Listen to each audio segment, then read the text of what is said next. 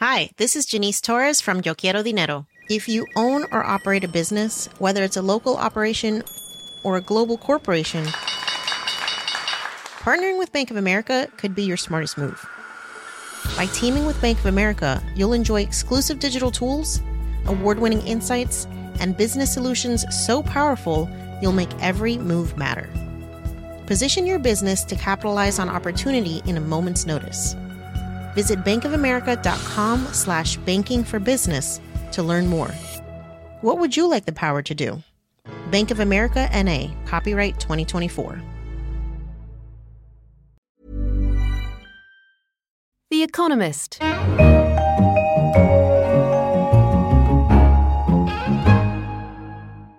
In London, this is The Economist, and you're listening to Babbage, a weekly conversation on science and technology. I'm Jason Palmer, science correspondent, and joining me are Tom Standage, our deputy editor, and Oliver Morton, our essays and briefings editor. Today we'll be talking about Google open sourcing what made it great and the rise and rise of drone footage. Tom, let's turn uh, first to you. Uh, I understand that Google has open sourced what it calls TensorFlow. First of all, what's that?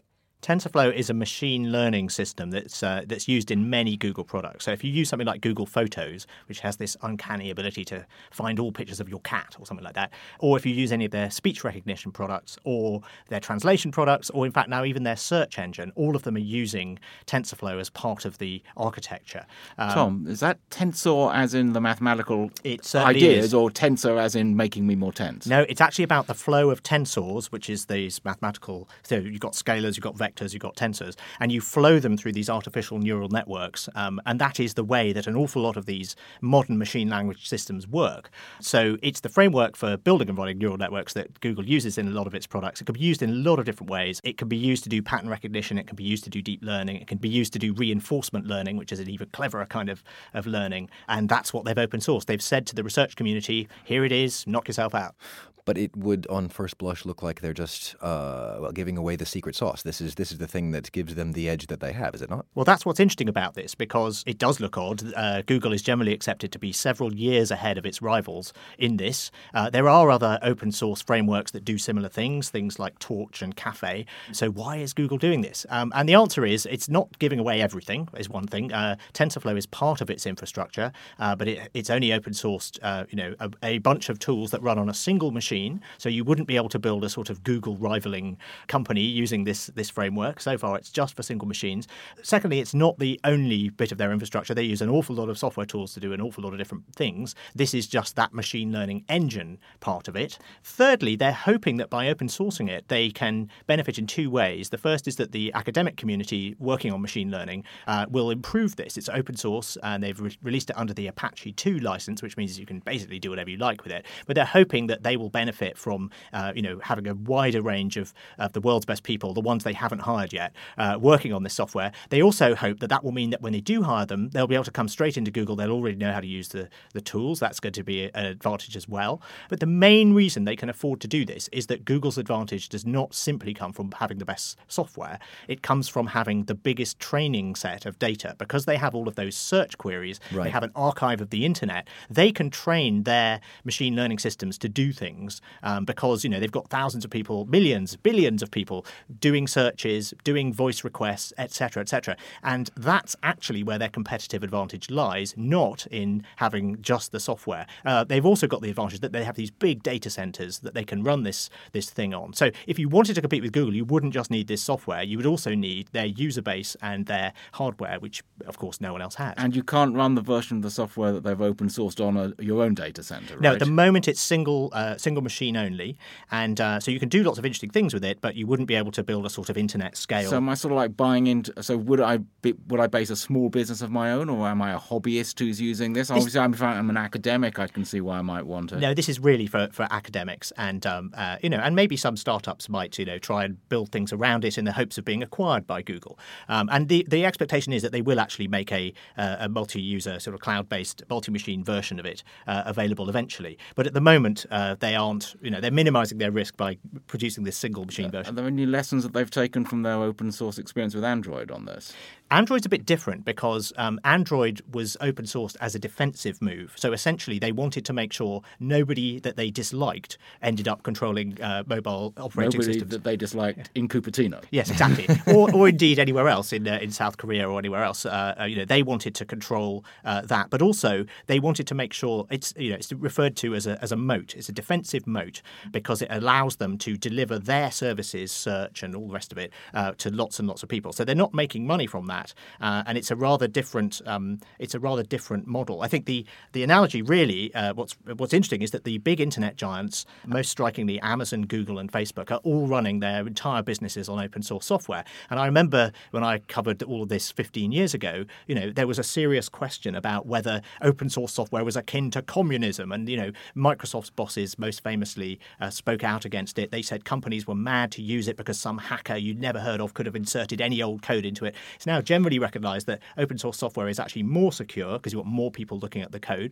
And you've got these three companies running on it. And the reason they can afford to do it, Facebook, like Google, has the massive advantage of its user base and enormous amount of training data. So it can afford to open source a lot of its software or rely on open source software because ultimately its competitive advantage comes from its user base. And in Amazon's case, it runs this massive infrastructure, which it makes available to other people to use.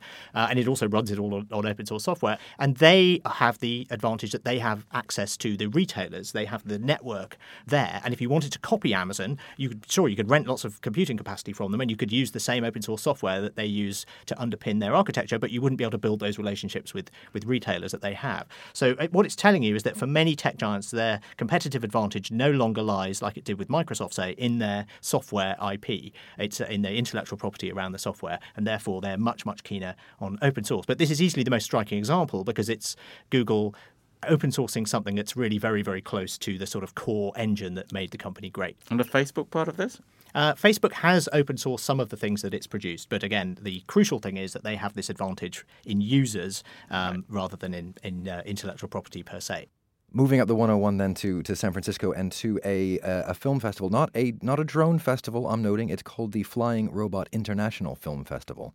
Um, but what, what it's really about is is drones. Do you have a, a No, feel this is absolutely this is absolutely a drone film festival and if you just go to the movies at the moment you're going to see drone shots all the time if you watch uh, television people everyone's basically cottoned on to the fact that drones are um, a new form of camera that can just be anywhere at any time and uh, so all sorts of things that you used to uh, not do because you would need a helicopter for it or not do because you would need a crane for it, you can now do with a drone. And so, in all sorts of commercial and broadcast television, you're seeing drone shots coming in. But it's also interesting that the makers of small independent films are also beginning to see some of the possibilities of this, but as yet, not necessarily showing off those possibilities to their fullest.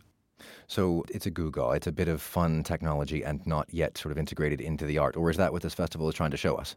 Well, there are various ways you can look at it. I mean, it's uh, when people develop new technical ways of doing things in film, they, it often looks like a gimmick to begin with, uh, like you know things like sound and color, and of course 3D uh, is, is Still is, looks like a gimmick, that one. I'm the afraid. 3D so, well, for some things it does, for some things it doesn't. Sometimes, the, and also sometimes the gimmick works, and sometimes it doesn't. There Yeah. are different ways of. Do, I mean, as people work with these things, they learn different ways of doing it, subtler ways of doing it often, and I think that's what we've got to kind of expect from drones. At the moment, you're using drones to do things you could do otherwise. This is what commercial Hollywood has been largely doing, using drones to do things that they could do otherwise, such as helicopter shots and crane shots, and just doing them in a new, efficient way. Well, and the indies as well, right? That's that's the real attraction is they don't need to hire in the helicopter for the day. Absolutely. I'm very interested in the way that you may see drones being used to do other things. Like, for instance, I recently saw a very nice piece of drone art actually in, in Lincolnshire, in England, in which they'd used a drone to do a static panorama standing next to, or flying next to a beautiful church spire from which a famous 19th century panorama had been sketched and painted. And they were overlaying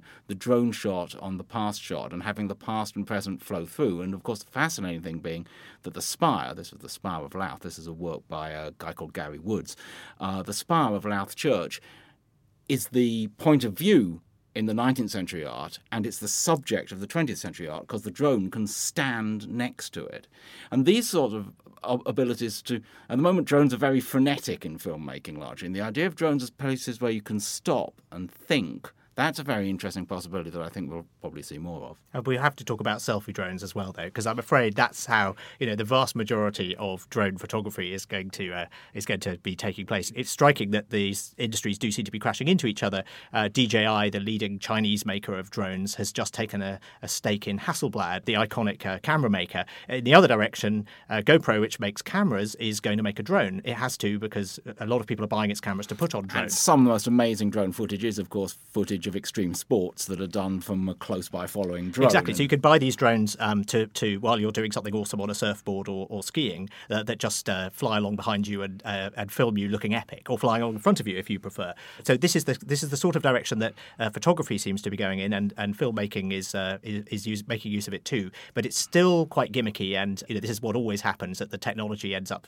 driving the bus, and eventually uh, people will figure out the sort of artistic and appropriate use of this. One more thing to say about this is that if you think that the drone is the sort of evolution of the camera hardware, uh, it's very interesting to see that all of the smarts in these drones are increasingly in the software. So um, people are buying these these flying cameras to take pictures of themselves, and what they want is an easy to use system. So you you can with many of these drones you can make a kind of virtual rail in the sky that you move the drone along, and you can tell it to do tracking Proper shots. cinematic yes, tracking shots, exactly. right. So so the way you actually program them is not you know with a with a joystick and say fly up like left down. You say um, start over there and move along this rail, a virtual rail in the sky, and that once again it's because the hardware of the drones is increasingly commoditized, and the smartness is going into the clever software that makes it easy to use them to produce great imagery, and that's where we're going to see more and more of the uh, the effort.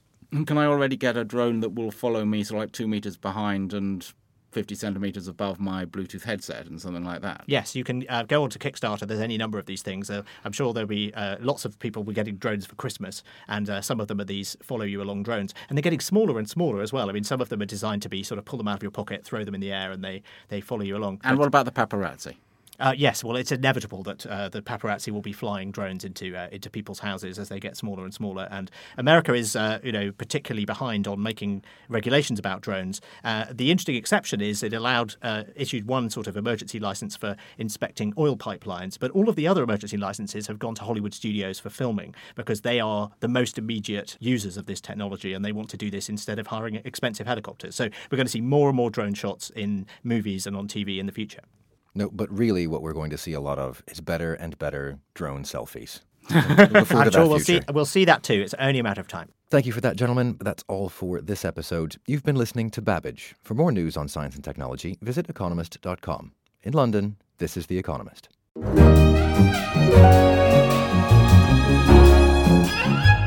The Economist. Hi, this is Janice Torres from Yo Quiero Dinero.